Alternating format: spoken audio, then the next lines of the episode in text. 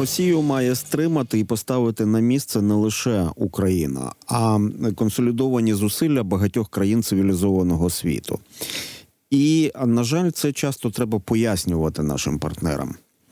А президент України Володимир Зеленський дав інтерв'ю німецькому телеканалу ARD, в якому розповів, що чого можна очікувати у випадку затягування питання підтримки України, до яких проблем це призведе. Як сказав Зеленський, до послідовних проблем.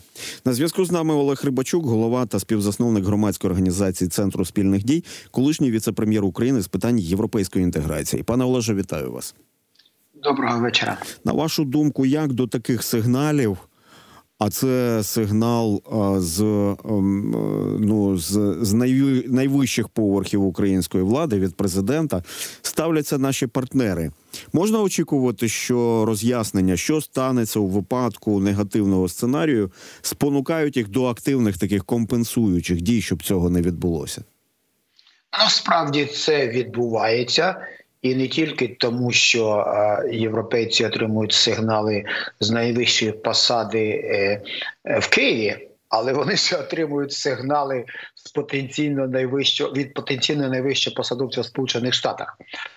І ці фактори, вони якось працюють на один вектор, тому що те, що відбувається в Сполучених Штатах, Конгресі, ті заяви, які робить можливий наступний президент Трамп, не обов'язково, що так буде, але він як мінімум буде висунутий від республіканської партії в президенти, і він оголосив свої там 10 пунктів програми, де він фактично сказав, що він розбереться з усіма, хто його ображав і кривдив, але серед тих, з ким він збирався розбиратися, в тому числі і європейські партнери НАТО. Відома його заява Урсулі фон дер Ляєн, що якщо на вас там нападуть, то я не збираюся вас захищати. А далі він ще сказав, що взагалі він не розуміє, НАТО ніколи не приходило на допомогу Сполученим Штатам, і це дуже дивно чути, тому що єдиний випадок, коли 5-та стаття пройшла випробування, це коли Альянс прийшов на допомогу після тератаки на хмарочоси у Нью-Йорку. І тому цей фактор працює, європейці почали переглядати своє розуміння безпеки. Серед європейських політиків все частіше стали говорити про те, що це війна на європейському континенті. Це як антитеза до того, що говорять там, допустимо, Трамп і ті трампісти, які кажуть, що це не наша війна, мовляв. Європейці чудово розуміють, що це їхня війна, і вони, хоч із запізненням, почали надолужувати втрачене. Зокрема, вони ввели поняття воєнний Шенген, воєнний безвіз, так? Коли вони хочуть прибрати всі ці перепони, які формально існують зараз для європейських країн НАТО, щоб можна було навіть не тільки там не чекати дозволу однієї країни на те, щоб перекинути війська через територію інші, на що раніше було треба 3 дні чекати. А зараз вони хочуть взагалі зробити можливим використовувати все військове майно, військовослужбовці. Вони розпочинають найграндіозніші навчання НАТО, буквально сотні тисяч учасників і маса техніки, де буде моделювання дій НАТО у випадку нападу Росії. Вони до цього починають готуватися. І тому те, що робить Зеленський зараз, він насправді просто посилює цей тренд. Бо ми про це говорили і говорили давно, але усвідомлення до європейців прийшло все-таки завдячуючи тому, що з'явилася така непередбачувана фігура, як Трамп, і раптом європейці зрозуміли, що після Другої світової війни вони чесно спихнули переважну більшість витрат військових на американців, бюджету і в НАТО, і роль американців в Європі, а потім раптом зрозуміли, що у випадку непередбачених... Пане Олеже, ще не зрозуміли до кінця, я так думаю, тому що навіть не всі, та нас не влаштовуєш потихеньку, навіть не всі країни НАТО виконують вимоги Північно-Атлантичного Альянсу, щоб виділяти лише 2% валового внутрішнього продукту на власну оборону. І оскільки ви зачепили Трампа, це все-таки феномен в політиці, тому що у мене мало ефірів відбувається, коли навіть про Трампа не запитуєш, тобі люди самі починають про Трампа говорити. А коли я просто хочу, щоб ми були максимально об'єктивними. Коли Трамп говорив європейським партнерам: шановні, ви маєте збільшувати витрати на оборону. А це ж було абсолютно справедлива вимога, а як ви вважаєте? І, можливо, я так зараз думаю, якби це було виконано, там скільки, 4, 5, 6 років тому, так? То, можливо, і Україна отримала б цей 1 мільйон снарядів від країн Європейського Союзу. Що ви думаєте? Але у Трампа не стояло, він не ставив перед собою задачу там зробити неможливою агресію Росії. Він популіст. Він чудово розумів, що критикуючи або змушуючи європейців робити більше внески, він працює на свого виборця. А його виборець – це такий собі вічно незадоволений, не дуже освічений білий американець, який просто в житті мало що досягнув, але у якого є претензії до всіх, до пана Єхелі, іммігрантів, більш успішних, європейців. І оце його виборець. І він цього виборця викохував. Але він жодним чином не намагався, і це не було його задачею, зробити світ безпечнішим. І просто нам потрібно, я чому про це кажу? Тому що я розумію, що коли наші дипломати правильно кажуть, що ми будемо працювати з будь-яким президентом, але нам не треба тішити себе ілюзіями, що Трамп може стати другом або партнером, або товаришем. Це не зовсім здорова психічно і політично людина,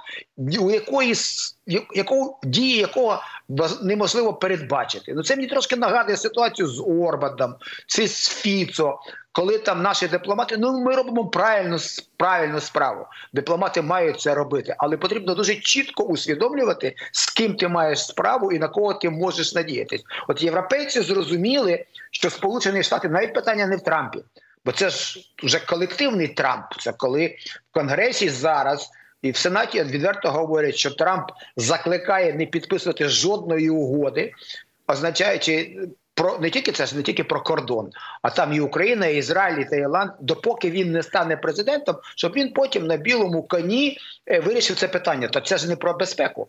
І це не про зобов'язання, і це не про бажання допомогти. Це про те, що більшого завдання для Трампа, ніж отримати можливість помститися з усіма тими, розібратися з котеняками, які його там чіпали, і там всі. Від суддів до преси, до військових, він там всім пороздавав обіцянки. І він формує таких виборців з такими запитами, з такими пріоритетами. Тому я про це кажу. Я не знаю, і, можливо, він може щось там зробити, якісь дії, так як він там, допустим, томагавками там шарабахнув по вагнерівцях в Сирії. Це в його стилі. Але ж ми говоримо про довготермінову співпрацю і про можливість розраховувати на надійного стратегічного партнера. Я вважав, що більш надійного партнера у Ізраїля, ніж Штати, не може бути теоретично. Бо ми всі знаємо, ізраїльське лобі, політика, що це, от якщо вже Штати з Ізраїлем, то ніхто не наважиться нападати на цю країну, бо мало не здається. А виходить зовсім не так. Заморожена фактично програма підтримки Ізраїля. Тому я взагалі не знаю, хто може розраховувати на будь-які документи стратегічні від Сполучених Штатів. Якщо на прикладі України, на прикладі Ізраїля, на прикладі Таїланда, ми бачимо, що всі ці країни стали заручниками одної людини, яка хоче спочатку стати президентом, а потім щось змінити. А скажіть, будь ласка, а як впливає американська позиція на наших європейських партнерів? Тому що ми спостерігаємо різне. І, до речі, я хочу сказати, що мені здається, що українці давно вже не перебувають в якихось ілюзіях. Більше того, мені здається, що у нас А для нас більше характерна інша крайність, там щось на кшталт нас зливають, так? Ну, от мені здається, щодо ілюзій, то у нас тут якби все нормально. Ми все давно зрозуміли, що треба бути, по-перше, самими сильними, але, звісно, нам підтримка потрібна. Але, ну, наприклад, повиповзали якісь маргінали із сусідніх країн, які вже дозволили собі, вибачте, будь ласка, територіальні претензії до України. Це можна розглядати окремо від усвідомлення того, що заколивалася американська підтримка Україні, і якісь особи можуть собі вибудовувати подальші сценарії, робити якісь висновки, подальші сценарії, і йти спочатку на таку словесну ескалацію. Одним словом, як впливає те, що буксує зараз питання американської допомоги Україні в Штатах, в Конгресі, на психіку певних політичних осіб в Європі? Це впливає безпосередньо і спочатку на Росію, і на Путіна, тому що Путін воспрянув духом, вони вже починають говорити про перемогу, як ледве не про доконаний факт. Вони мають можливість витрачати там в рази, а іноді в десятки разів більше озброєння, амуніції для бомбардування України, українських міст і українських збройних сил. Вони подвоїли, потроїли кількість атак, розширяють фронт наступу. І, очевидно, їх посіпаки, тих, що ви назвали там маргінали, бо вони фактично всі ці партії в Угорщині, в Словакії, лідери цих партій, вони напряму пов'язані зі спецслужбами Росії, всі це знають, це навіть не приховують. І тому це відбувається синхронно, і це відбувається саме тому, що світ побачив, диктаторський світ побачив слабинку світу вільного. Те, про що так багато говорив Трамп, що це боротьба демократії і авторитарних режимів, можна сказати, що це боротьба ринкових демократій проти авторитарних демократії, тому що Росія не відмовилась від капіталістичного укладу життя. Вони його по-своєму трактують, вони не націоналізують бізнес переважно. Але вони хочуть сказати, що в умовах ринкової диктатури, ринкова диктатура ефектніша за демократичну, за демократичний устрій. І тому ці всі Північні Кореї, знову Іран, який за крок стоїть до ядерної зброї, які живуть під санкціями десятки років, це, звичайно, вони хусиди, це взагалі незрозуміле явище, обстріли з Ірану, все це реакція на те, що демократичний світ, на чолі якого завжди стояла або хотіла стояти Америка, він зараз дав слабинку. І це безпосередній зв'язок, якщо таким викликом... Це розуміють європейці. Чому європейці почали говорити про те, що треба думати про власну безпеку, чому для них зараз, для багатьох із них, але, зокрема, ключових гравців, таких як там Німеччина, Франція, Велика Британія, ключових економік, Італія, Польща, я вже мовчу, стало зрозуміло, що треба готуватися до реальної сутички, можливо, реальні сутички з Росією. І саме про це говорить НАТО, європейська частина НАТО якраз готується до такого сценарію. Так, час втрачено, але вони намагаються це надолужити. Зверніть увагу знову на заклики канцлера Шольца, якого ми ще там довбали в хвіст і гриву буквально рік назад. Він зараз фактично став лідером підтримки України і вимагає від свого візаві там Макрона і від інших суттєво збільшити внесок, в тому числі про те, що ви говорите, внесок і в оборонні бюджети, і в допомогу Україні.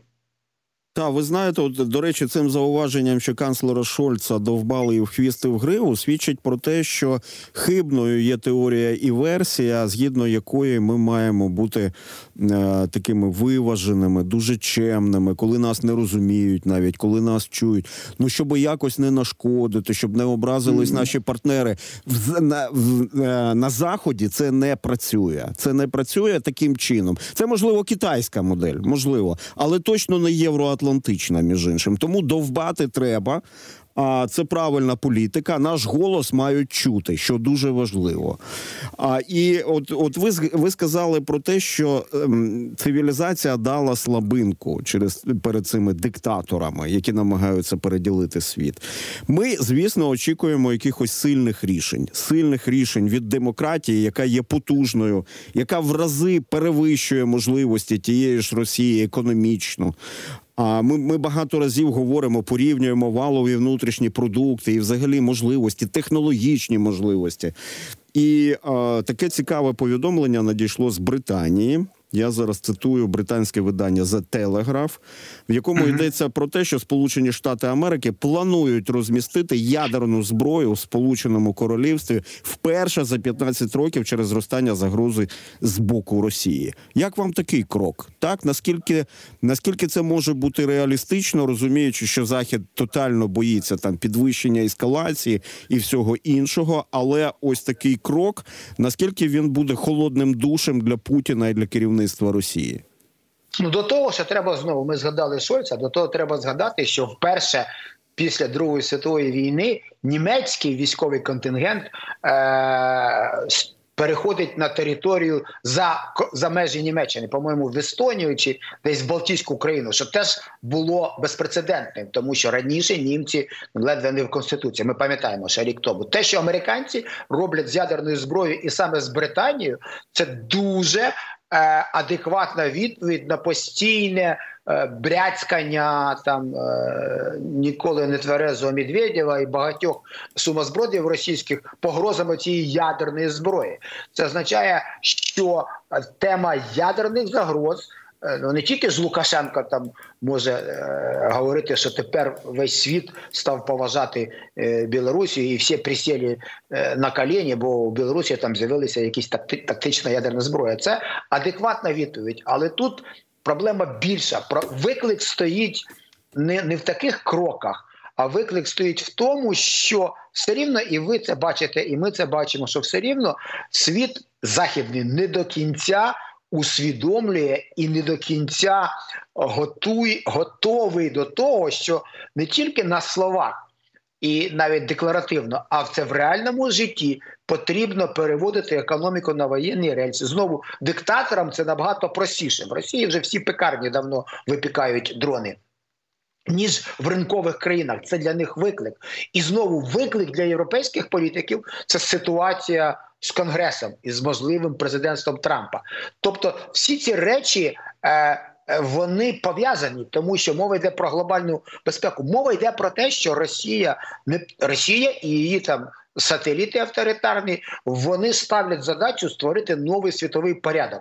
І вони йдуть цим шляхом, і вони намагаються доказати самі собі, своїм народам і собі подібним в тому, що цей шлях ефективний, що Захід не має, у них немає оцього стержня, вони не наважаться, вони не зуміють, а ми готові. Я цю тезу дуже добре пам'ятаю, коли росіяни говорили, що ми готові за вас, мовляв, українців, воювати і вмирати, а ви там нікому не потрібні. От зараз це питання, хто на що готовий, стоїть дуже, дуже радикально. Але я що думаю, пане Олеже, я що думаю, якщо це так, якщо справді йдеться про розміщення, повернення ядерної зброї на континент, ну хоча Британія – це острови, так, але окей, Сполучене Королівство. Це сильний крок, правда? Тому що, я ось як міркую, це унеможливлює застосування росіянами будь-якої ядерної зброї, тактичної в тому числі і проти України. Тому що якщо вони активують протокол початку застосування тактичної ядерної зброї, це зафіксують розвідки, це зафіксує супутникова розвідка, і синхронно буде активовано протокол тією ж Британією, до прикладу, тому що вони ж не знають, ну, куди будуть спрямовані російські ракети, до прикладу, так?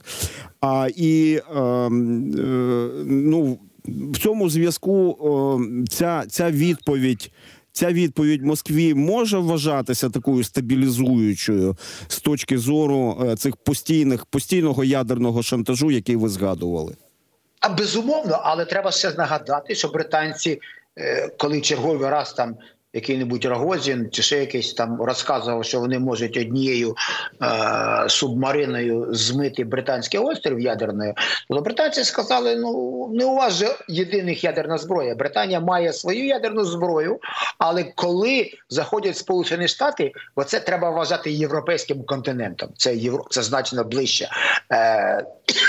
до Європи, ніж там Сполучені Штати зі своєї території. То це говорить про те, що збільшується ядерний потенціал, і вже пішла мова про те, що там і французи зі своєю ядерною зброєю. Тобто європейські військові, коли вони говорять про створення оцього воєнного безвізу, вільного переміщування, скоріше за все, на цьому просторі з'являється і може бути поширена і ядерна парасолька. Зокрема, у Франції почали про це говорити досить відкрито. Тому так, це прийняття виклику, коли Путін весь час погрожував, піднімав планку, в якийсь момент він наривається на ситуацію, де вже самому потрібно думати про можливість отримати адекватну відповідь. І вони чудово розуміють, росіяни, що вони не готові. Не Путін не готовий жертвувати своїм там благополуччям і своїм пенсійним фондом. Ні, власне, немає таких росіян, які серйозно можуть розглядати можливість безкарної там ядерної атаки на Україну, на європейців. Я думаю, що для них це буде дуже чітким і жорстким сигналом.